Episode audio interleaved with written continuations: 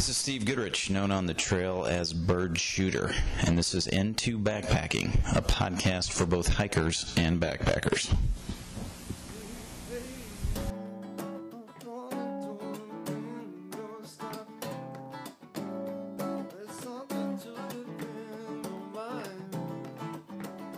Hello, welcome to episode number 28. This is uh, Bird Shooter here.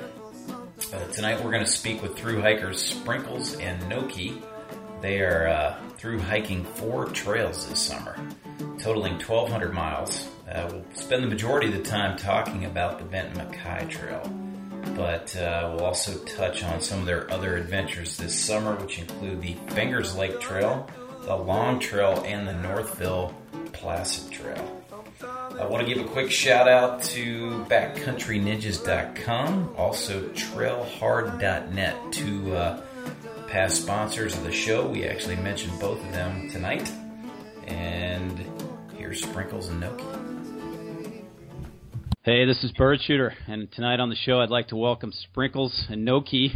They're experienced through hikers, completed the AT in 2012, and are now in the midst of four separate through hiking adventures this summer which includes a through hike of the Benton MacKaye Trail here in Dixieland. And I'll uh, I'll refrain from taking sides on the Confederate flag issue, but uh, Sprinkles NoKey, welcome to the show. Thanks for having us. Yes, thanks. Nice. Absolutely. So hey, t- tell us about yourselves a little bit. I know you guys hiked the AT in 2012. Um, did you know each other before you started, or did you meet on the trail? Um, we actually met on the trail. Um, we both started our through hikes alone, and um, at the 400 mile mark at the Mountaineer Falls shelter, we um, we stayed together one night, and then we ran into each other again a couple days up the road in Damascus, and we started hiking in a big group, and then there were just six, and then there were five, and then there were four, and then there were three, and then it was just the two of us. So well, and you've been together ever since. It sounds like. Yeah. Um, once once we finished the AT, it's it's funny. We didn't think we'd ever see each other again. We never really talked about it. Yeah, we parted ways for a quick minute after uh, we came back from Katahdin. It was I don't know what six months or so. Yeah, and then um, we ended up taking a job together in Maine, working at um, at a hostel up in Maine at the AT Lodge in Millinocket, and we've been together since then. Hey, so if I can ask, and, and this is just something that came to me, was that by chance the place that? Um, and I don't know the guy's name, but the guy that, that was hiding out in Maine and hiking on the trail was that the hostel he had stayed at in the winter? Um, you know what? I really don't know because uh, we weren't there in the winter. We we only came in um, in May, just before through hiker season started, and you know we didn't personally either of us meet Bismarck, so we don't really know much about him. Yeah. Gotcha. Okay. The hostel that we worked at, I, for the most part, I don't think he's open very much in the winter. It might be it's like special circumstances that he would uh, take people in in the winter. Yeah, snowmobilers sometimes, but not really a whole lot of people. Yeah, because they Yeah. do a lot of vacationing in the winter. Gotcha. Yeah, no, that makes sense. I'd read somewhere that he was wintering in Maine, and I was just kind of curious. I, I knew it was a hostel, but I didn't know where it was. You know, now that I think about it, in the article, I think it was in Andover, That somewhere in Andover. A little far, okay, a little farther south. That makes sense. Yeah, yeah, right. But now, so was the Appalachian Trail the first time that you guys had done list long distance hiking? Um, yeah, I think for both of us it really had been. Yeah. Um, I, I did a lot of hiking in the Smokies, and I had started doing a lot of overnight trips, um, but I had never been out for more than two days. So this was really my first big welcome to welcome to long distance hiking. It was a big, it was a really big, exciting deal for me. Yeah, I had done more biking, and I just got tired of carrying my bike on my back, so I said, I'll just leave the bike at home, put a backpack on, it'd be a little easier. I can get around a little easier. Yeah, it's sort of the same concept, though. I guess if you're going cross country biking, did you ever do any cross country biking? No. Uh, I did the Maah Daah Hey out in North Dakota. I- Not, nothing crazy big, like I didn't go you know cross country or anything, but I, you know I did. did State. that's, that's that's that's a good part of the state of North Dakota. Uh, you know I did did Maryland almost border to border, which between Pennsylvania and uh, Virginia, that's not very long. Yeah, and I, I mean, it, to some degree, it's the same concept, right? Yeah. You have to be smart about what, what you pack. You're packing similar size tents, similar size stoves. So I mean, yeah, it- it's it's, I- it's a lot of similar stuff. Yeah. yeah. So I, I got to believe that did you did you use any of the same gear for uh, through hiking? honest to God, I when I got to when, when we did the, the AT, I changed pretty much almost everything I think except for what, what couldn't I? I, think I changed every single thing in my pack when I got to Franklin when I started when I started the AT, just because it's easier when you're on your bike. You can kind of pack things in all different places. You can carry a lot more. and uh, I just didn't like the gear I had, um, and I knew I could. I knew I had bigger miles than me if I could lighten the load. So that's pretty much what I did when I got there. Right. So, and Sprinkles, it sounds like you had a little bit of a shakedown before you hit the trail. You, you and I were talking earlier. You know someone I know, actually JD from episode 21, the Great Smoky Mountain National Park episode. Um, it sounds like you did some hiking in the Smokies before you hit the AT, right? Yeah. Um, I actually, um, I had always said, oh well, maybe I'll hike the AT one day. Maybe I'll do it before I turn 30, you know. And um, in 2011, Jennifer Pharr Davis did a speaking tour um, just before she did her her now now broken record, but when she had set the record in 2011, she did a speaking tour, and I said, "That's it, I have to do it." So I actually trained um, for about nine months. I did many many shakedown hikes um, in the Smokies, and some of them with JD. So I I didn't change a single piece of my gear the entire trail. So. Yeah, so you you are the exception to the to the rule of Yeah. most through hikers that probably show up there Yeah, at actually- Springer. Um, I, the only thing I was carrying too much of was clothes. I did send some clothes home, but the night before I left for Springer Mountain, I actually cried because I said, "Oh my God, my pack weighs 27 pounds. These people are going to think I'm an idiot." and I show up with only 27 pounds, and that was much lighter than everyone at the beginning. I felt like, "Oh, maybe I do know what I'm doing." So Yeah, I carried three times that when I first started, so I, that's why that's why I had the big change. You know, I wish I could flash you guys back to 1994 when I through hiked because, you know, really the internet was in its infancy. There wasn't any information other than Wingfoot's through hiking handbook Right. at the time. And I mean, you you wouldn't believe what people showed up with at Springer Mountain back then. So I can imagine some people still show up with that kind of stuff. We've seen some characters. Yeah. Seen lots And, and by the way, I looked at your BMT photos and also your sort of just gear list or at least your gear weights. I was impressed. You guys had slimmed the packs down pretty impressively. Yeah. Like both both in the 20s, right? yeah, yeah. We're, we're both under 25 pounds. so- Um, I actually was at well I was yeah when we started the Finger Lakes Trail I was at 18 pounds fully loaded with food and water I couldn't believe it because I'm not one of those people that that even weighs things I just say oh well I guess I don't want to carry this you know so it's just it's not even because I I weigh I weigh grams or ounces or anything it's just because I just don't want to carry it because I'm lazy I- I'm, I'm at 24 pounds, and I actually did cut my toothbrush in half. I, I was impressed with your pack weights. I mean, did you guys actually get your pack weights down eh, to that level in the AT through hike? Um, I didn't because I actually recently switched backpacks. I switched from a Granite gear to a Gossamer gear, um, and that's really where my pack weight savings came in. I would say that um, we had gotten pretty low on the AT, but we still are getting rid of gear. I mean, every Yeah. time, every time we get to a post office, we say, "Oh my God, what can we get out of these packs?" We do it every time. So yeah, honestly, got it. You, even when it's sometimes when it comes to food, you just figure that you know I don't even like eating this anymore, so you end up taking some of some of those meals out and replacing them for for other things. yeah. You, you definitely become very efficient. I can relate to that. Hey, so before I ask you the, the big questions about the, the Benton MacKaye Trail, because one of the things that really interested me in you guys is I'm from the South. I've wanted to through hike the, the BMT. You guys just did it. I read your, I think maybe through Appalachian Trials, Yeah. your, your um, write up on it. But where do you guys have a favorite place to hike in general? I know that since 2012, you've obviously explored a lot of cool places. Yeah. Um, well, I know the Smokies have always been a big deal for me. This is where I learned how to hike. I've hiked every trail in this park. Um, the Smokies are a big deal to me, but since we've gone to Maine and lived there for six months, we keep finding ourselves Yeah. back in Maine, and we just love it there. Absolutely, Maine, Maine is the most spec- spectacular place that I've ever been. I, I, I love it there. Yeah, and I actually just wrote um, another blog for Appalachian Trials, who I blog for every once in a while, about um, how much I just love Baxter State Park up there, and just it's so much more than just the one mountain. And there's just so much varied terrain in Maine. You can get lowlands and bogs. You can get above tree line. It's in the east. I think Maine is is the crown jewel for both of us. Yeah, Nor- You know- Northern Baxter State Park is just absolutely beyond beautiful. So NoKey, I would agree with you, and I and I every spring I get an itch for Springer, and every fall I get an itch for a trip to Maine. Yeah. And for a while there, I probably did five trips every fall. I'd go up until I started having kids. Let me tell you, that changes things. Yeah, especially down here in the south. Man, it's hard to get there from here. Yeah, I mean it's a flight and a car rental and everything else, Yeah. right? If if you don't take a long drive. right. But um, so if I could, you know, maybe flash back to, um, and maybe you already answered this. Was your first backpacking trip in the um, in the Smokies, Sprinkles, and for you, NoKey, was it the AT, or had you done on other backpacking My trips first, before?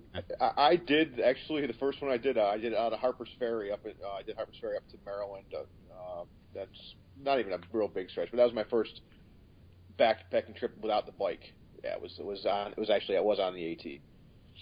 Yeah, and for me, um, my very first backpacking trip was not that long ago. It was only in 2008, um, and I hiked from um, Newfound Gap Road to the Kephart Gap Shelter, or I think it's just the Kephart Shelter. It's only two miles up and two miles back, and um, I thought I was gonna die. I didn't own any gear. I had a day pack with a bunch of gear that belonged to somebody else. I didn't even know how to use.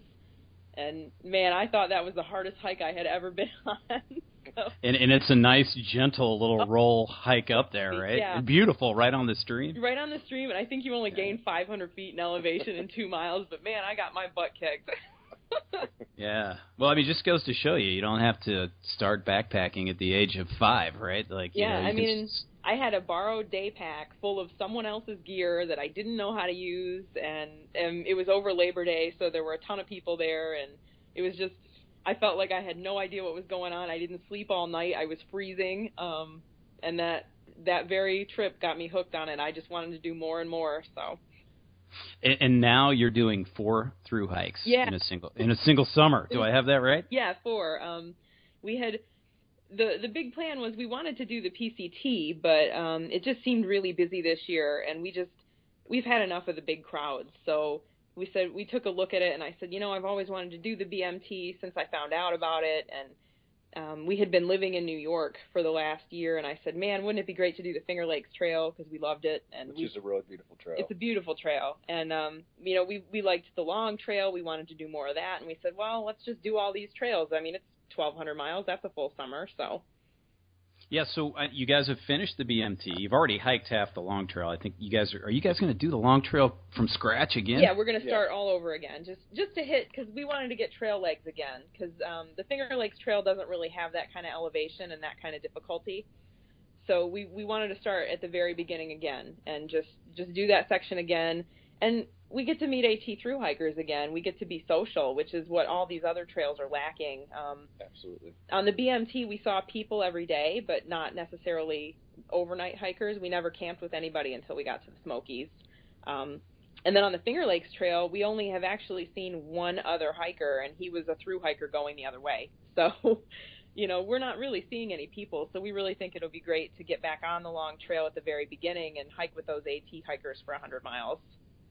Yeah, and so to help the listeners out, uh, the Benton MacKaye Trail is Georgia, North Carolina, and Tennessee. Yes. Do I have that right? Correct. Uh, Fingers Lake is New York. Just New York, yeah. It goes from the Catskill Mountains to the Allegheny Mountains and is 584 miles. The Long Trail, Vermont, Mm-hmm. and then the Northville Placid Trail is. You completely got me there. this is um, well when you when you talk about the Adirondacks, um, a lot of people know the high peaks. Oh, you hit the 46 high points. You're a 46er, you know. Um, the Northville Placid Trail is actually the lowlands in the Adirondacks. Um, so it's a lot of beaver ponds. It's a lot of lakes, um, and it runs from Northville, New York, all the way up to Lake Placid. So that's how it gets its name. It's 134 miles. And so I read some of your blog, I believe. You, Mhm. You've either completely knocked out the Fingers Lake or you've knocked out a good chunk of it. Where, do you stand with that? So um, we've done half so far, and then I ended up getting a respiratory infection, and I could not shake it for two weeks. So we took a break, and then it hadn't stopped raining was the big deal. Um, we we did the first half in 13 days, and for those 13 days, it rained for 13 days. So Right. The trail was actually completely underwater in places, and we were doing a lot of highway walking, and we just got bored with it. So we're actually going to go back and finish that after we do the long trail. Gotcha. And then the Northville Placid Trail. I mean, wh- when do you guys squeeze time in for that? Well, um, since it's only 134 miles, that one's not going to take us very long. It's going to take us a week at the most. Yeah, that'll be. Um, and because it's in New York, New York is underwater right now because it won't stop raining. So we're going to have to wait until after the long trail. So they're both. Um, we'll finish the Finger Lakes Trail and the Northville Placid Trail in the early fall when the weather starts to clear up and gets nice. Gotcha. And so, I mean, I'll give you guys a chance to plug the uh, wh- where the listeners can see the photos and read about your blog later. But Mhm. w- you want to give a quick plug for your uh, your blog? Yeah, actually, um, we're at sprinkleshikes.com right now. Also find Awesome. us uh, Facebook, Twitter, and Instagram at Sprinkles Hikes. It, NoKey, I think I actually stumbled onto your Instagram account, and I am saying your trail name correctly, right? Yes, you are. Okay, good. Um, but yeah, you had some good photos on there. I noticed that you have a dog, and that was one of the questions that I have for you because I, I hike with my dog all the time. I've got a guidebook about hiking with your dog. Um, do you guys ever take your dog on long distance hikes? Not on a long distance hike. No, um, she's getting a little older, but we do. T- we took her out on the Finger Lakes Trail with us a bunch of times this last summer, and we even brought her up to the Adirondacks the one time. But it's it's it's, it's rough on her. You know, her, her feet get really swelled up, and the last time we took her on anything really really long, we took her on the uh, the Cranberry 50, which is a 50 mile trail up in the Adirondacks, and she ended up developing some real bad problems with her ankles. So we just feel bad for her. She she loves being out there, and she works so hard. She'll she'll bust her butt all day, and she'll try to stay out right in front of us the whole time. But it, you know, she really pays for it afterwards, and we just feel bad. So we we try to we we try to. Right now, she's like staying with with Sprinkles folks while we're out hiking uh, here in Knoxville. So we haven't had her really out, but, but she does like to go for long walks. Yeah, I mean, you know, I, I've never seen a dog happier than when they're in the wilderness. That's- You know, just out of out of curiosity, NoKey, I mean, do, do you have any advice to somebody that's taking a dog day hiking or um, even on long distance hikes? Because you know, if you're just doing a mile, it's no big deal, right? But if you're doing a five, eight mile hike, I mean, there's definitely some things that you need to know, right? Yeah, I mean, you honestly you got to be aware of when they're when they're thirsty. Sometimes they get so excited they don't drink, or you know, like know, like our dog, she won't use, she won't go to the bathroom while she's hiking. So we have to like stop and make sure that she, that she does does all the, the, the normal functions, or she's obviously going to get sick. And it, it's not easy carrying a seventy or eighty pound dog out of a forest when you with a backpack. So yeah, you just got to be aware. You got to really pay attention to to how they're how they're doing and to make sure they get enough water, especially because a lot of times they won't even stop to drink because they're so excited. Every every little thing is just awesome to them. You know, a chipmunk running and that that's that's the most amazing thing ever. They'll, they'll go chase it for for five miles. The next thing you know, you have a, you have a dog laying there dying and it's too tired to drink. Yeah, I mean, when when I get my my dog has a pack that he carries. He's actually got his own sleeping bag and his own pad. But when when I get it out, he goes crazy. I mean, he goes nuts, right? He can't wait to go. Exactly. Gracie's the same way with her backpack. When we put it on her, she struts. She thinks she's the hottest thing. she, she loves her dog backpack, but Yeah, and that's awesome. and the advice that I can give to people that want to do a long distance hike with their dog is you have a choice to do this. Your dog really doesn't. yeah, that's true. Your dog your dog's going to do anything you want that dog to do because dogs love you and if your dog doesn't look like it's having fun, maybe your dog needs to go stay with grandma for a couple days, you know? Because they just don't have the choice, and you know they'll love it for a little while. But not all dogs are are made to do a long distance hike, just like all people aren't. So it's my advice to anybody doing hikes with a dog is you've really got to train them to be able to hike those kinds of miles. Um, Because once you're once you really get into a through hike, you're doing 20 miles a day, and that's hard on a dog. Yeah, it's it's hard on a person. Yeah. it really is. But I mean, at least with people, we know what hurts, and we can take ibuprofen. And I mean, for dogs, that's hard. They're not going to let you know that they hurt. and they can't always tell you where the pain is. You know, Yeah, you yeah. Have, you have to like really Mhm. go go through go through them and find out what's wrong. Yeah. So so for us, it's it's definitely a personal thing because we definitely don't want her to hurt, and we don't want her to be miserable. Um, Yeah. But man, we really miss her right now. That's kind of why we came back. Take, we're taking a little vacation for a couple of days from hiking. We came down to visit her and uh, down here in Knoxville for for a few days. You kind of get attached to them. Yeah. Let's be honest. it's almost like you like them.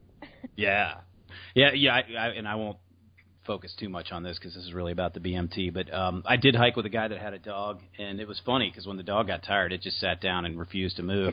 but but it also got skunked twice and hit by a porcupine once. So. oh yeah. Yeah, that that's the other thing you got to keep in mind is dogs chase wild animals and there are repercussions, right? Yes. If you don't have them on a leash. Yeah. But, you know. That's a long way to keep a dog on a leash for 2200 miles. Yeah. Exactly. So, um couple big questions. Normally I save these for the end of the podcast, but I'm going to go ahead and hit you with these now just uh just for the fun of it to mix it up a little bit. Do you, I mean, you guys have done a lot of backpacking. I'm just kind of curious. Uh, do, do you have a single piece of gear that you just can't go without? My, I, I know it's funny. I just got one, and I don't know what I did without it, but I just got a Sea to Summit uh, blow up pillow. It was the ultimate game changer. I can now sleep. Matter of fact, I sleep so hard that it, it, it could take a bomb to wake me up since I've got that, and it weighs nothing, and I love it. And that's all I talk about. It really is, is. my is This- my pillow. This new pillow is is his favorite thing in the entire world. Yeah. I, oh my god, I, I, I sleep so good now. I, I, I for for years I just slept on my clothes bag, and wondered wondered why I had my my back hurt, my neck hurt. nope, not anymore. You know, I sleep on my clothes bag, and you're making me think twice now. Yeah, I I would never carry one. I just thought it was an extravagant piece of gear. Well, no longer do I feel that way. And, and you hike with less than 30 pounds, too, Yeah, this- right? So that's a statement. Yeah, I think this pillow weighs what two and a half grams. Yeah, it's something. really light. It's crazy light. It's like less than an ounce. All right, Sprinkles, I know you have a favorite piece of gear. Let's hear it. Oh my gosh, um, it's really hard to pick honestly because I mean I've whittled down my gear to practically nothing at this point. um, but I will tell you the Gossamer gear, get the Gossamer gear backpack I have, um, they don't actually make it anymore. It's it's the Mariposa from 2012. Um, that backpack has just been the best piece of gear I've ever owned. I love that backpack so much, and I probably tell NoKey once a week, I love this pack. How did I ever hike without this pack? You know. So it's it's definitely the my Mariposa pack. I love it. So, in the spirit of disclosure, I know you're a, a backcountry ninjas ambassador. Yeah. Are you a are you a Gossamer gear ambassador? No, well? I wish I was though. So if anyone from there is listening, Plug, plug. I will Yeah. I will put up so many photos for you. Uh, we might need to forward them this podcast. I'll send it. Yeah, and you know, I tell you what, There I, you go. I hike behind her, and I usually carry the camera, so. Uh, So you're just saying. Yeah, so maybe lots of both of you need sponsors. There you go. Well, hey, you know, I think maybe we need to, to hit thirty pack up for a sponsorship on this uh, this podcast. Given them, we're going to give them some backcountry ninja love too. yeah, absolutely. We we have um we have some koozies right now Yeah. too, and we've gotten some great shots with the koozie because you never know when you need some liquid bread while you're hiking. yeah, that Absolutely. that backcountry ninja's koozie keeps my beer really cold. there you go. Hey, I saw. I don't know if you guys saw. I think it was on Instagram. I saw he had a picture with Buddy Backpacker. Yeah, Oh. we um NoKey actually met him when we were working in Millinocket. They came through. Yeah. I was unfortunately um out of town for for an event then, but he got to meet Buddy Backpacker at the hostel. yeah, So yeah. I got to score an interview with that guy. yeah, that kid is the coolest. Yeah, for real. Yeah, Cool I want to be that kid when I grow up. yeah. For the listeners, soon to be probably the youngest triple crowner of all time, right? yeah, I think he's seven years old now, or just about to turn seven. Yeah, I don't know. He's young. About right, yeah. That's quite a resume Yeah. at seven years old. I'm jealous. Yeah, no kidding. so, guys, let's shift to the BMT, the Benton MacKaye Trail. Sometimes improperly say, stated as McKay, right? Yes. Yes. But it's actually MacKaye, if I have my pronunciation correct. Yeah, that is correct. And you'll actually see signs. Um, we always thought it was great when we saw signs. They always point out that that's how you pronounce it on the sign. We thought that was kind of funny. Yeah. Yeah. Well, this is a so listeners may or may not know, right? It starts near Springer Mountain. Your first trip back to Springer since your through hike? Yeah, um, for both of us, it was our, our first trip back, and um, my dad actually took the day off work to come down and help us uh, get down to the terminus, and my dad actually hiked up to Springer with us and got to be there for that moment, and I just thought that was really cool. Yeah. I mean, what was it like for you guys to be back on Springer? I mean, the, the first time I went back, it was kind of cool. I Yeah. couldn't believe it. I was just like, wow, it looks exactly the same, you know. Yeah. because we were down there about the same time of year. We were down there um, in early May, and I mean, it looks pretty much the same, you know, in spring down there, and just the ride down there was was the exact same because I actually lived in Tennessee at the time, so we took you know the roads down there, the same roads down there, and it was just it was just a really cool thing for me. I was really excited.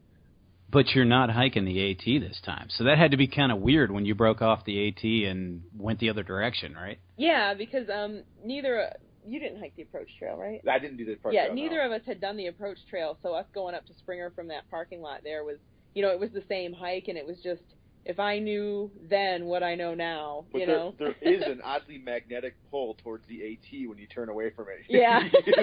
you, you feel like you should. Be, you feel like you should be going that way. yeah, you're used to following the white rectangles, and now you're Yeah. following the white diamonds, and Yes. that was kind of strange, but Yeah. Yeah, I mean, but it's kind of cool, I guess, in some ways, because you're getting to explore similar territory on a totally different path. Yeah, and I actually I I've been calling the BMT the uh the mean little sister to the AT because that trail it is. I feel like the BMT in Georgia is a lot harder than the AT, and not just because of the lack of services. um Because um, down in Georgia on the AT, you've got so many hostels and so many trail angels, and the BMT was the complete opposite of that. Yeah. It was very remote and very quiet, and um, it was just I don't know. I feel like if if if somebody really wanted a challenge and they know how to hike, start with the BMT and follow the BMT up to the Smokies and, and see how that treats you. Because man, that was tough. I, I got to be honest. I read the blog of your Mm-hmm. journey, both of your journeys, and I've been looking forward to doing a BMT through hike. Yeah. And I cannot say that um, I'm feeling the rush to get out there and do the BMT now.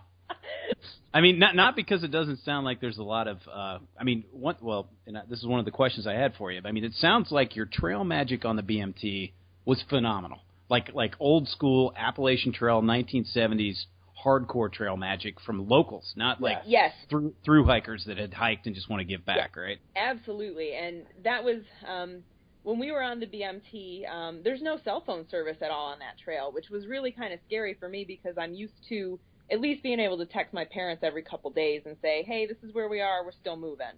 Um, and on the BMT, we only had cell phone service twice. Yeah.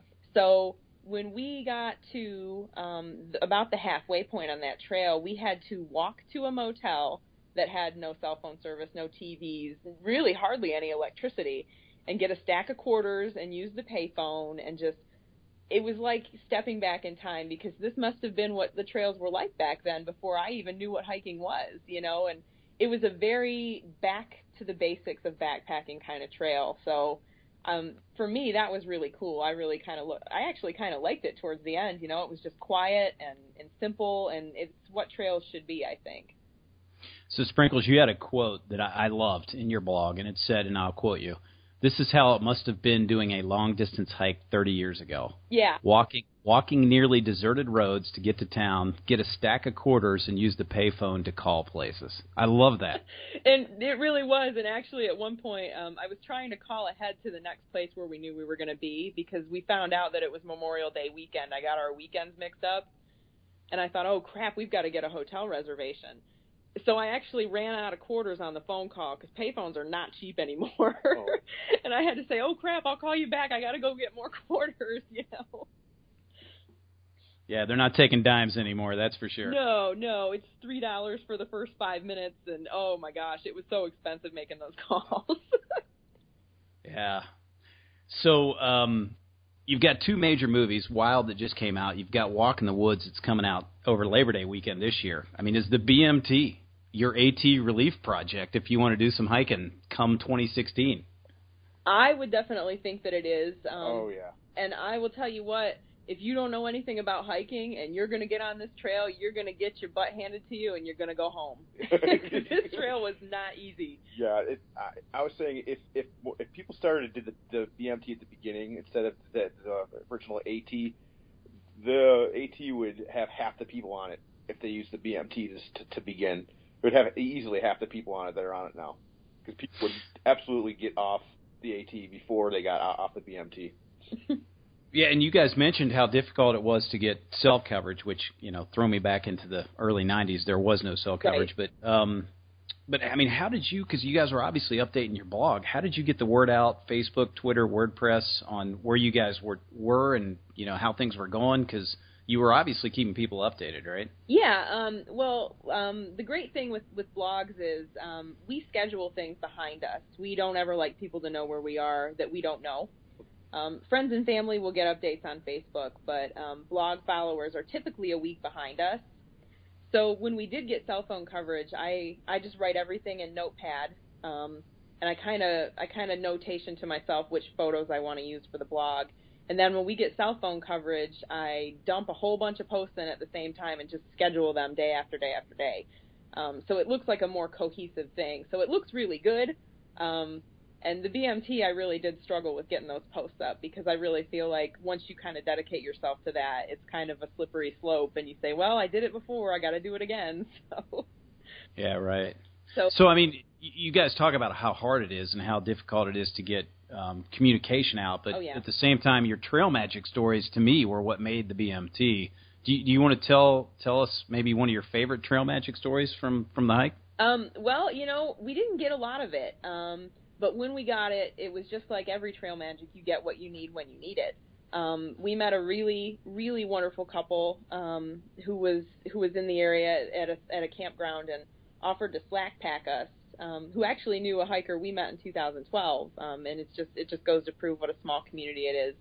But he slack packed us on a day that ended up being really difficult. Um, and and that was really helpful. But I think my absolute favorite trail magic on the BMT was when we stayed at that little Green Cove motel in the middle of nowhere in Tellico Plains, and the woman working there gave us her leftovers for that were there for lunch, and she let us eat like a big Salisbury steak and a big mashed potatoes and peas and macaroni and cheese and she just wanted to sit with us and talk to us and just said, "Well, you know, you could buy things in my store, but let me help you out and eat this food and it's good and man, that food was so good. It was, it, it was really good.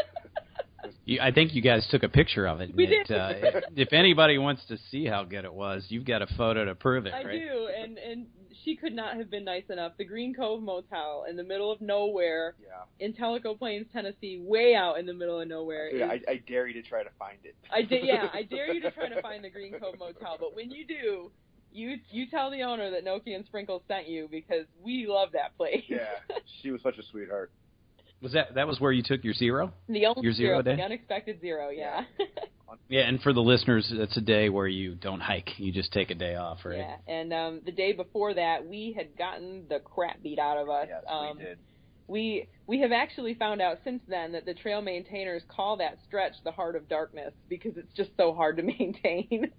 Oh It- wow. And um, I actually called the trail maintainers and said, "Hey, if if there's some more trail that looks like this, we don't want to be out here. So can you give us an update?" And uh, they said, "Oh my God, we know how bad it is. I'm so sorry. We've been trying to get out there, but um, they were having problems working with the ranger district, and they didn't want them coming in with chainsaws. And um, the section has since been maintained um, as of two weeks ago, I Yeah, and think. they're actually going on another work trip, I believe, this weekend. Yeah, so the BMTA knew how bad it was, and they were profusely apologizing to us about how bad it looked, and they assured us that it will not look like that anywhere else, and they were they were perfectly dead on with that. Yeah, So, to give an example, you could see the blazes, you just couldn't get to them. yeah. them. Ah, ouch. That sounds like Blowdown City. I think you took pictures of I it, right? did, yeah. Um, if you want to see pictures, they're on the blog at Sprinkles Hikes. But it, um, we did a 20 mile day that day just because we had to get out of there. Um, there was no water, there were no campsites, and for 11 straight miles, you could see the blazes, but there was no trail. And um, it actually thunderstormed on us. That was the only day on the BMT we had to walk in the rain. Um, so it's thunderstorming. We're bleeding. It was it was rough. yeah, it was a tough day. Yeah, I mean, and for the listeners, I mean, you know, well, these trails are built by volunteers, right? So these Yeah. are people like you and me that work full time that go out and sweat and you know Yeah, they work- work their butt off to keep these trails open. And and the BMT is not like the AT. There are not road crossings. Um, you know, if there are road crossings, sometimes they're just ATV roads. And this place where we were dealing with this, um, from Moss Gap to over Rocky Mountain and Sled Runner Gap, pretty much all the way to the Tellico Plains road crossing is is really inaccessible. You really can't get back there, and you won't see anybody. And you know, so it's you know, it's just volunteers, and if they can't get back there because it's going to take them all day, you know, they're doing the best they can. So Yeah, and so I was actually under the impression that the Georgia Appalachian Trail Conference would lend some of their resources to the uh, Benton MacKaye Trail, and I'm sure they do around the AT. But is that not true once it starts to veer off from well, the AT? um, what we what we discovered, um, the Georgia portion of the BMT was very well maintained. Um, it was in really good shape. Um, but the real problem came in North Carolina, um, and in the Cherokee National Forest specifically, um, because they don't have the resources this year. Um, all their resources this year were dedicated to the horse trails because they get more traffic and therefore more people are coming. Um, but the Cherokee National Forest just doesn't have the resources, and that's what we were told from the BMTA. Um, the Tellico Ranger District just didn't have the time to do it. So when the Ranger District can't do it, it completely falls on volunteers, and it and when it's hard to get back there and you've got to have tools, it you know the the pool of people that can help maintain that trail is a lot smaller. So there you go, listeners. Here's your chance to give back to the trails in the South. The the Benton MacKaye Trail Association needs you. They actually did just they make do. a post. Uh, they're they're still looking at it, uh, for volunteers to uh, run some uh, equipment. Actually, I believe, like I said, I think it's this weekend. I, I was just reading it earlier. The Pretty sure it's this page. weekend on their on their page. Yeah. Ah, okay. Well, that's good to know. Yeah, um, have- and what is it? It's bmta.org. Um, yeah, on bmta.org, and then um, the the Benton MacKaye Trail Association has a Facebook page, Yes. And their Facebook page kind of gives the trail maintenance updates. Um, but I know on the Facebook page recently, for several weeks, they've been trying to get this work trip together, but the severe weather around here has really been hindering that also because of all the thunderstorms and whatnot. Oh, so you can friend them and get updates. You can, yeah, and um, they're they're really great about letting you know about work trips and um, you know group hikes. They do group hikes every once in a while, also, um, depending on what area you're in. So the BMTA Facebook page is is actually a pretty good resource if you want to get to know more information. No, that's perfect. And and when, that was a question I had for you actually. I've got a copy of the hiking the Benton McKay Trail, MacKaye, excuse me, uh, by Tim Homan. What what is the go-to guidebook for the BMT these days? Um, Sergeant Rock has written a guidebook, and he updates it every two years. Um, he is um, he's based out of Maryville. He's he's a volunteer, and he's also the through hike coordinator. Um, so it's Sergeant Rock's guidebook, and I think it's bmtguidebook.com. Um, I'm not 100% sure on that, but we actually bought it um, for for listeners that are local, um, like to the Knoxville, Maryville area. You can get it at Little River Trading Company. That's where I bought it. Gotcha. So I think I have seen him on the um, White Blaze site before. So interesting. You could probably find Sergeant Rock on White Blaze. Yes. Excellent. Um, what else did I want to ask you? Hey, so talk talk to me about views on the Benton MacKaye, because um, the AT has in Georgia and certainly North Carolina, but um, they have some great views, right? I mean, you've got in, in Georgia, you've got Blood Mountain. You know, you sort of get a view at Tray. hmm Um, what what are the big views on the Benton MacKaye Trail, Well, Georgia, North Carolina? Um, in Georgia North Carolina, I can pretty much tell you, you just named it. Um, uh, Whigg Meadow is uh, pretty much the only view you're going to get. Um, we had we had some partial views, but they're not really maintained the way the AT views are. How the trees are kind of cut so you can see. So you'll have a little bit of one on Springer Mountain, and then from there on, I mean, you get views every once in a while, just quick glimpses. But we didn't get our first real good view until Whigg Meadow. I actually put a video up because I was so excited that we actually had one. and that really is beautiful up there. Yeah, it, now it's close to the road, right? Yeah, it's really close to the road. It, it would make a really great day hike. It's like going up to Max Patch. I would I would equate it to that. But um, Whigg Meadow is off the Cherohala Skyway, and you can see you can see all the way on a clear day to Watts Bar Lake. Um, we were actually were able to see Watts Bar Lake. We could look into Georgia. We could look ahead to Tennessee. It was it was a really beautiful view. It was like being up on Max Patch. But it's not a place that you would camp in the summer just because it's so close to the road. Um, I wouldn't camp there because the only water source was a pond, and we never found the pond. But we didn't find a lot of water on the BMT, so don't. you know, we're not we're not the best to ask, but uh, we just we didn't end up camping there, just because I didn't know where the water source was, and I don't like to camp dry. So let's talk about that because I, if I had to say that the one thing that shocked me most about reading your blog, Yeah. which you guys were on the trail for 20 days, Yeah. Um, was water. Oh my I mean, it, it rains all the time here, right? I mean, you guys know that. Yeah. It rains all the time, but yet there's no water. Yeah. Um, so, you know, and we're experienced hikers. We know what kind of water we need to carry ourselves personally because everyone's different. We know what we need, and we were not able to find it, which was which was terrifying because we had a guidebook and it said, you know, well, water's here, water's here, and you would get there and not a trace to be found. Our very first night, we actually had to backtrack on the trail to go find more water that we had passed. So, um, you know, Now, did, did I mean is some of that, and, and I think I had read this on your blog a little bit. There, you know, Atlanta's close to the North Georgia mountains. There's there's lots of development. People from you know, Charlotte and Western North Carolina love to buy cabins in the mountains too. Oh, yeah. Is some of that that the water's getting displaced by these mountain cabins? I honestly think that is the case. Um, at one point on the trail, we were supposed to be in what is quoted in our guidebook as the most remote and inaccessible section of Georgia. And when we got to this remote and inaccessible place, we were walking through cabins and driveways and backyards and Flower gardens. flower gardens and cell phone towers and And um, that day, there were actually five springs that were completely wiped out, and um, we had gone through five liters of water apiece at that point because it was 95 degrees and 98% humidity, and we were really in trouble. We actually ended up digging a hole. Um, we found we found a little bit of running water, and we actually dug a hole so we could get the water out of the hole, and that was the only water we found the entire day. Wow. Yeah. I mean, I've actually I've rented cabins up near LJ before, Mhm. just you know for a weekend. Yep, that's exactly And- where it was too. It was near LJ.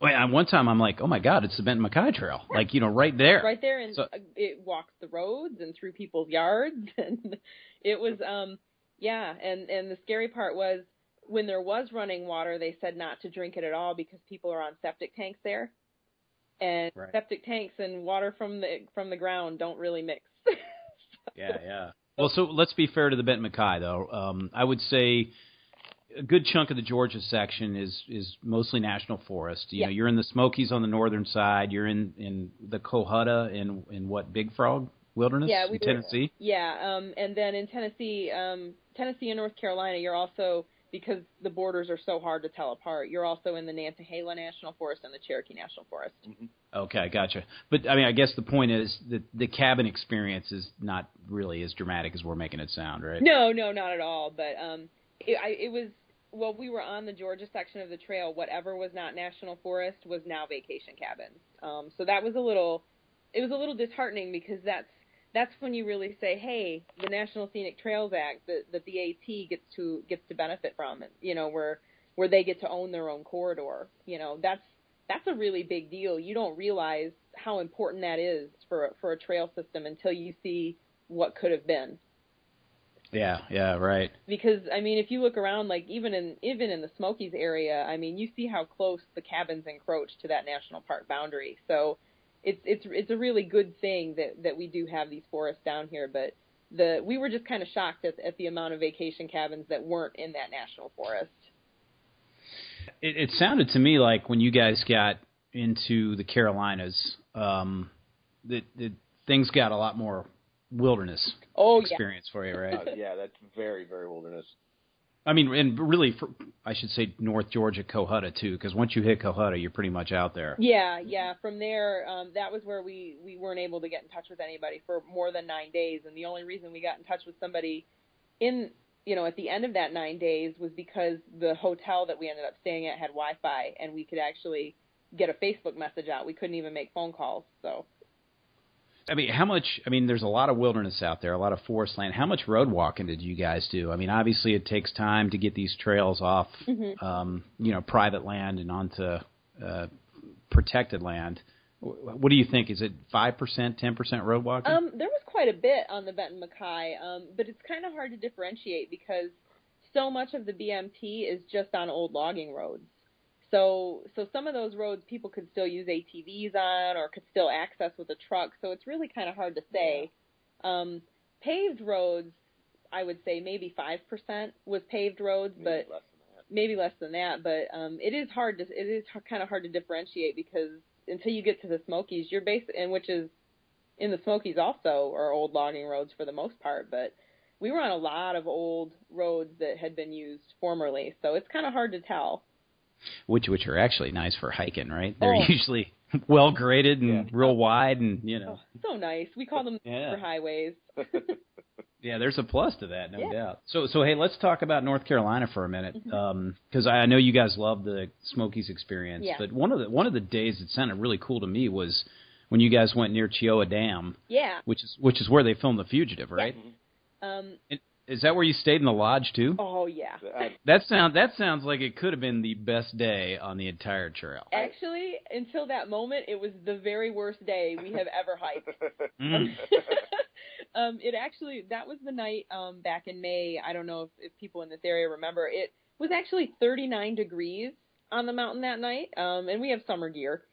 This is June, Yeah, right? uh, It June. was May. Oh, May. Yeah, it was Okay. the end of May. It was close to Memorial Day. It was like t- a day before Memorial Day. Um, the temperature hit 39 degrees that night because we were camping at 5,800 feet. Um, so it's 39 degrees and raining. Um, and then it's raining all night. and we had to to cross Slick Rock Creek afterwards, which is the infamous creek crossing on the BMT. Everybody knows about Slick Rock Creek. If you know about the BMT, you know that sometimes you have to camp there for days and try to get across. It's it's the Kennebec of of the BMT. I've done it, and I mean, it, it can gush, and it can be cold, and it can be deep if you slip on a rock. Yeah. And I mean, you cross it multiple times, right? You do. Um, but here's the thing: um, we were told that that trail was rerouted. We didn't know anything ah. about it, um, other than the fact that oh, Slick Rock's been rerouted. You don't have to cross that anymore. Oh, was, we were so excited, you know. And because you're in a wilderness area, signage is really kind of prohibited. Um, wilderness areas they don't allow you to blaze trees. Um, there's just kind of trails are numbered, and you have to follow your number. You know, like you know, you just follow your number on the map. And the trail had been rerouted, but the numbers have not changed and the signs had not been changed. So we ended up having to do Slick Rock Creek after a cold torrential rain and the creek was up to my waist and up to NoKey's mid thigh and we were miserable. We couldn't find anywhere to camp because of all the blowdown and we didn't know what we were going to do and then we fell out onto the road right in front of Cheoah Dam and and the beautiful Tapoco Lodge.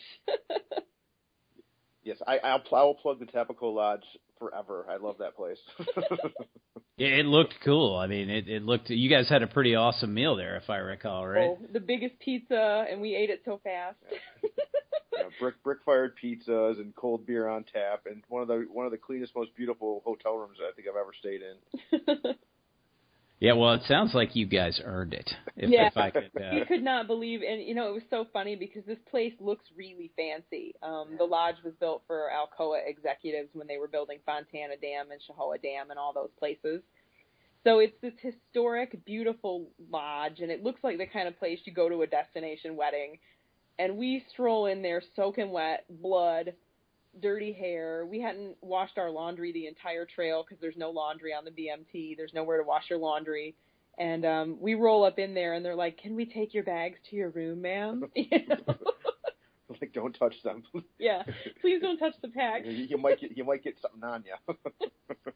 well, it sounds like that came at the perfect time oh, for you. It, yes. Yeah, and and once again for us on the BMT, it was the magical moment. It was the trail magic when we needed it because we stumbled upon this beautiful lodge and it was everything we needed. So let, let me ask you about the Smokies because we're kind of moving that way, um, or at least North Carolina in general. So the high point on the entire trail is in the Smokies, right? Is that yeah. Mount Sterling? Mount Sterling. Do I have that right? Yeah. Um, and that's not where you finished, though. Um, well, no. so so wait. Let me ask you this, Sprinkles. You're a nine thousand mile or nine thousand nine hundred nine hundred miler, which most people may not realize. That's somebody that's hiked every trail in the entire Smokies. Yeah. Um, how stoked? How stoked were you to be back in the Smokies? It made my hike because I knew when we got to the Smokies, our water problems were over. Um, we struggled the entire time up to the Smokies with water because it was a it was a constant battle between what do we carry and what do we do um, because we didn't want to camp dry because you never knew where your water was going to come from. And I knew that when we got to the Smokies, where there is a campsite, there is a water source and it will be running. So I was stoked not only for the water, but I was home. I hadn't been hiking in the Smokies in a long time because we've been far away for a long time. So I was so excited. And and NoKey, had you been through the tunnel to nowhere before? I hadn't. Uh, I've seen a few pictures, but yeah, Sprinkle spent lots of time describing to me uh, how all that was, and she was so happy that I was finally there hiking with her through the Smokies because we had we hadn't hiked the Smokies together before. I met her on the AT after the Smokies, so yeah, she was uh she was she's always happy, but she was overly happy. So it was it was lots of fun for me too to to to be there and go that actually that tunnel of Nowhere was that was great too because it was very hot that day, and you walk through that and it, you finally get a nice little break from the heat, and it's cool, and the breeze blows through. It's very nice. Yeah, I mean it does drop the temperatures, yeah. doesn't it? It's it's right near that beautiful campsite 74 that's on the lake too. Mm-hmm. Do, do, you guys want to give some history on the Tunnel to Nowhere? Because you know most people may not know what it is. Yeah, absolutely. Um, the Tunnel to Nowhere um, was it's it's about 10 miles from Bryson City, North Carolina, and it it ends um, the Tunnel of Nowhere is kind of where the park begins and the Lakeshore Trail begins, the 35 mile trail that is the BMT.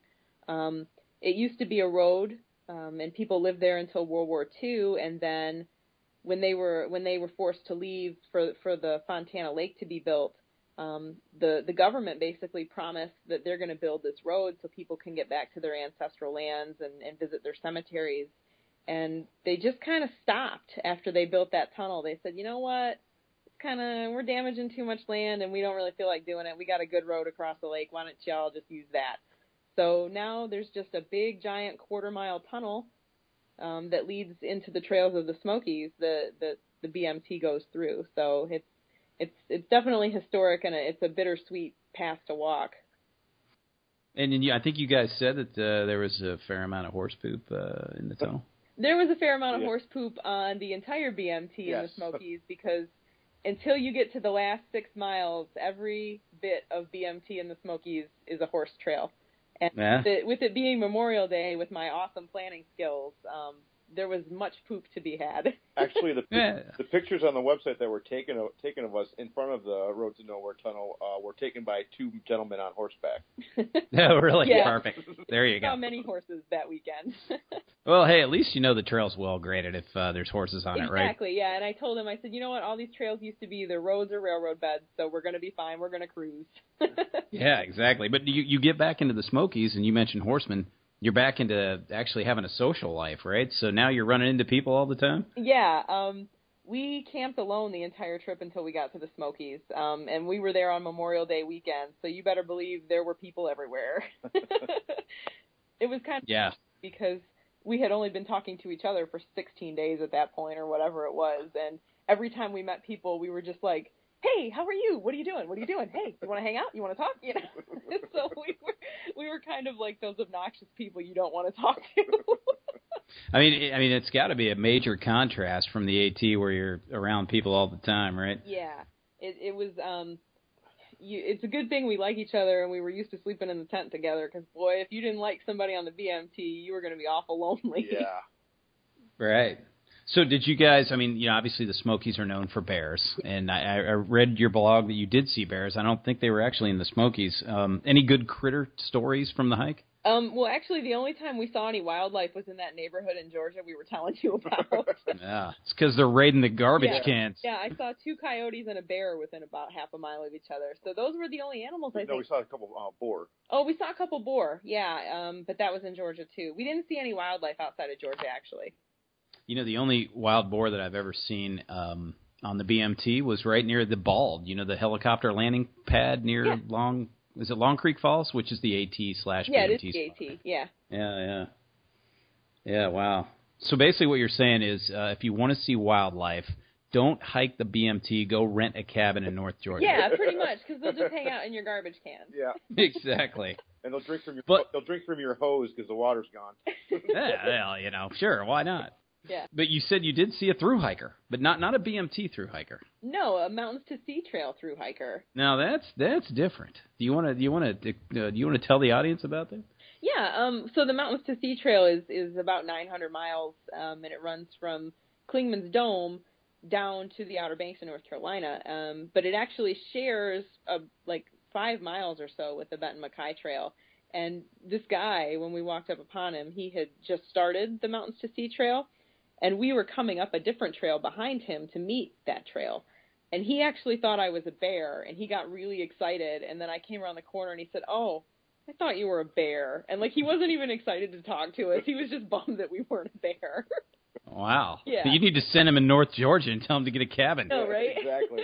he was just he didn't even like want to hang out. We, we we tried to talk to him a little bit, and he just kept saying, "Man, I really thought I was going to see a bear." Wow. So you do you think he's done with this uh, mountains to sea hike yet, or would he he'd still be going? Right. You know, I if he was starting then, he would probably be getting close. Um, but wouldn't be finished. But to be honest, we call he was what we call a Hollywood hiker. He had a whole lot of brand new clothes that looked Oh. really nice and a whole Yikes. brand new gear that looked really nice. Yeah, you know but, how you know how Hollywood movies always show hikers wearing flannel and you know things that most hikers don't wear. That's Like walk in the woods and wild. Yeah. yes, exactly. yeah, exactly. Cotton, yeah. yeah. So I don't I don't really know how far he was going, but hey, if he's still out there, he's pretty close. He made it to a cabin in western Western North Carolina. That's probably about it. And- Probably. he's drinking from a hose. yes, exactly, exactly. And Now, I think somewhere on here I saw how many miles you averaged a day. You guys averaged uh, what was? Do you remember off your head? what it was. uh, I, I honestly don't remember right off the top of our head. Um, I think if we didn't take the zero, I think it was like 17. But Yeah. I think it was it was probably between 15 and 17. You guys have more energy than I do. No, we were just thirsty and hungry. we actually said, you know, at the beginning, NoKey wasn't in the greatest shape, and it was just like, well, if we don't do the 16 miles today, there's no water, and there's Yeah. supposed to be water at the campsite, and we can't camp dry. So it was basically us trying to follow the water. But that was average. I mean, do you remember what the most you did in a day was?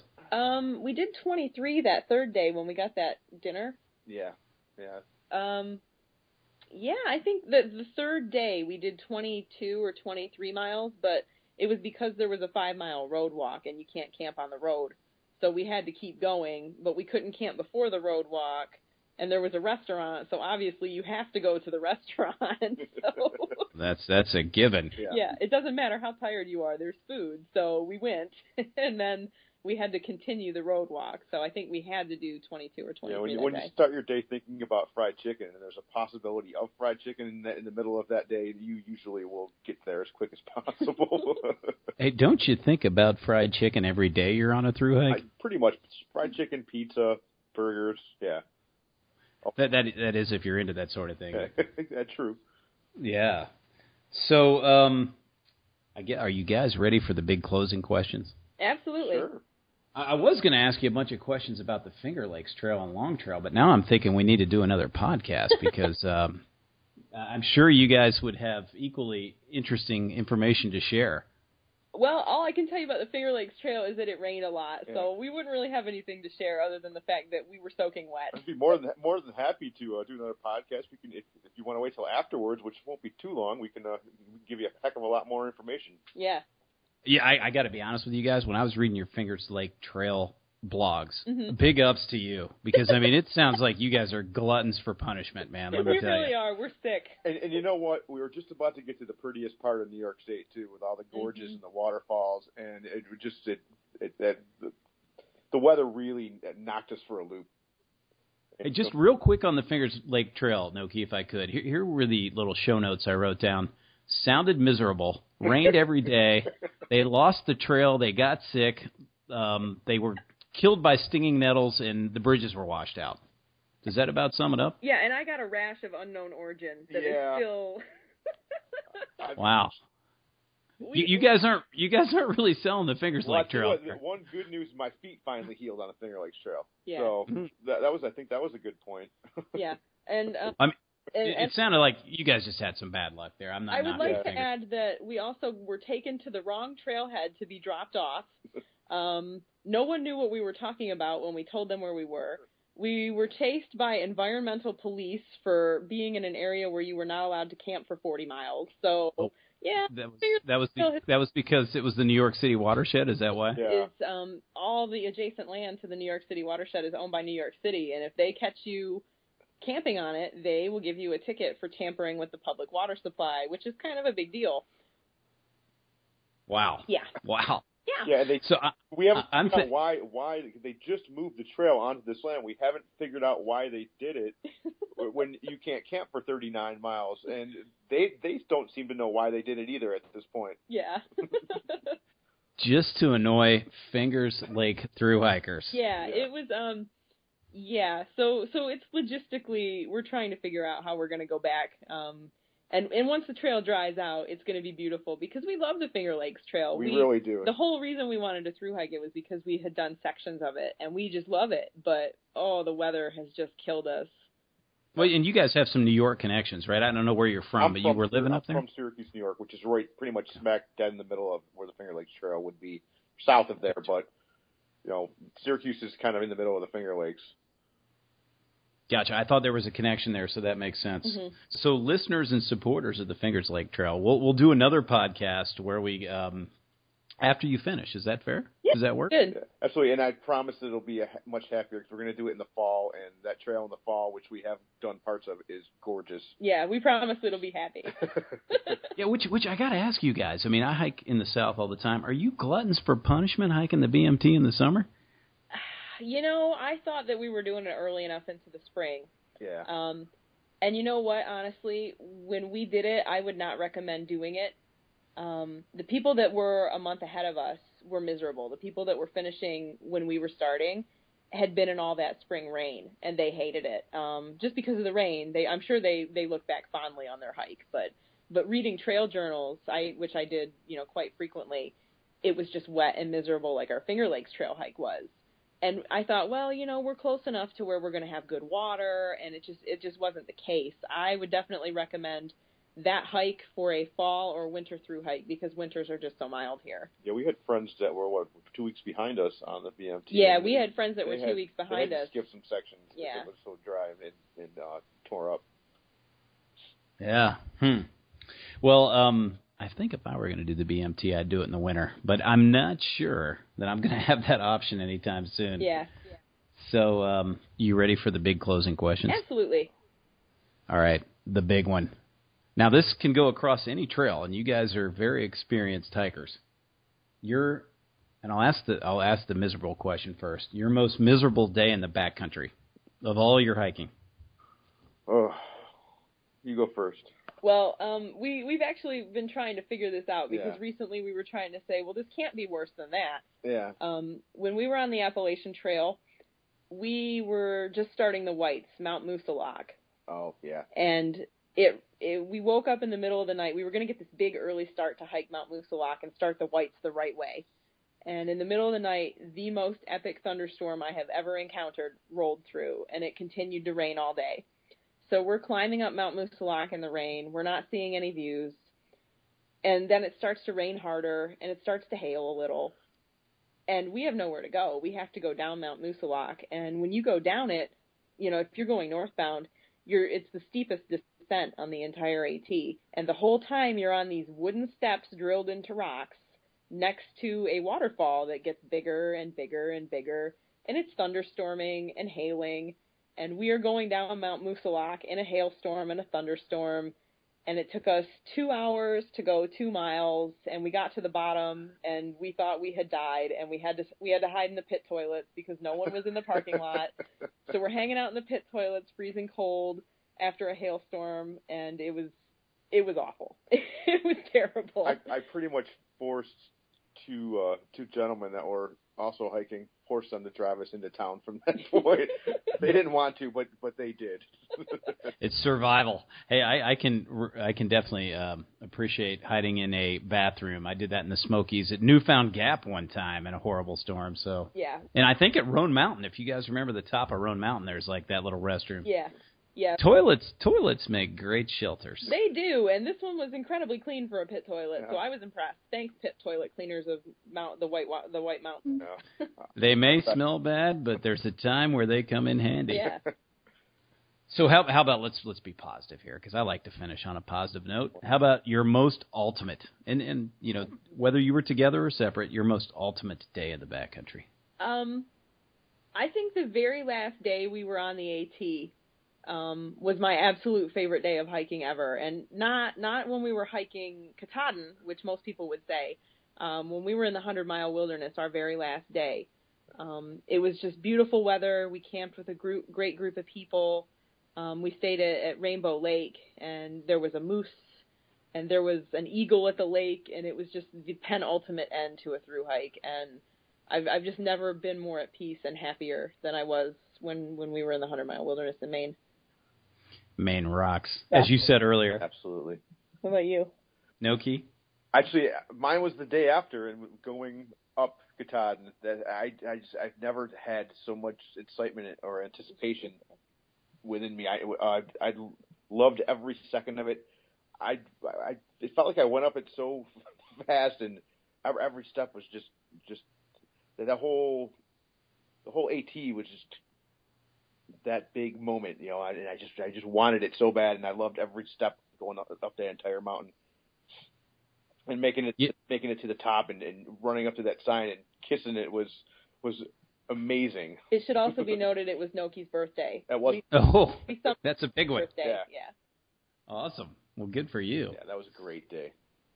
So on the topic of through hiking, which yeah, obviously these moments both happened on your your through hike. Um, how in the world do you get the time? Eh, just the final thoughts for listeners on how you get the time, how to satisfy that urge for some wanderlust. Yeah, I actually um I wrote a great blog post about this on Appalachian Trials to plug myself. Um, I, I called it "Sacrifices You Make for Backpacking," um, because for both of us, um, well, especially for this summer, let's let's use this summer for an example. These four hikes that we're doing, for two straight years, we worked 60 hours a week. Um, we hardly saw each other. We actually were working opposite shifts. Um, we left the house at 3:30 in the morning, and I didn't come home till five o'clock at night. Um, for two years, I did this so I could save up every dime I made to spend time doing what I love. Um, so, so for people that, for people like us that don't have any kids, um, it's just a lot of freaking hard work. Um, you know, we we don't have a lot of money, and we work we work kind of crappy jobs just so we can we can leave these jobs and go do what we want to do. But, um, you know, for us, it was just a lot of hard work. Um, but but we're huge fans of of this new micro adventure movement. Um, where where you can have an adventure anytime. Maybe it's not going to be a through hike, but maybe you're going to go camp with your kids for the weekend. You know, um, you know if if you don't have the time or the energy or the resources to do to do what we're doing, you can always have an adventure in your own backyard if you really want it. So, you know, that's that's kind of our thoughts on it. Yeah, and I guess if you do have kids, you can always be like Buddy Backpacker and take them with you. Yeah, that kid's cool. That's all. And he's uh, is he a um, a backcountry ninjas ninjas? he Uh, is, yeah, yeah. He's yeah. a little hat. He's cute.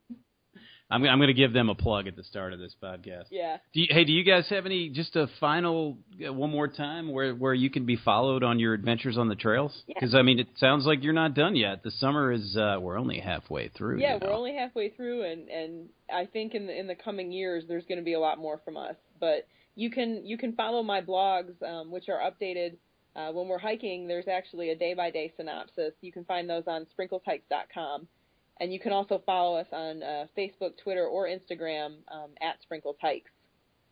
Are, are you telling me you're going to be a regular guest on this show? Is that what I'm hearing? Sounds like fun to me. I'm I'm down for it. well, hey, uh, Sprinkles NoKey, thank you so much for taking time to be on the show tonight, and um, uh, I, I hopefully will have a chance to bump into you somewhere in the trail. I'm sure the trail community is as small and as giant as it is. Um, I, I find that you always see people. You always Yeah. run into people.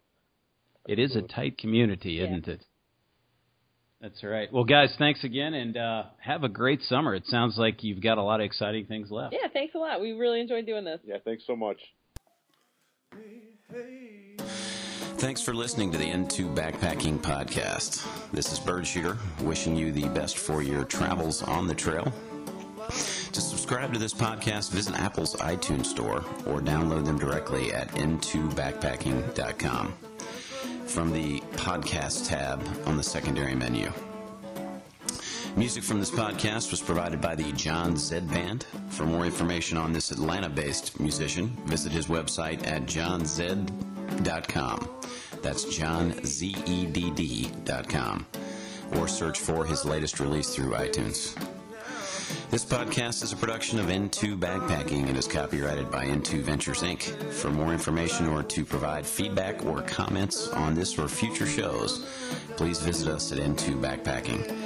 That's the letter N, the number two, backpacking.com.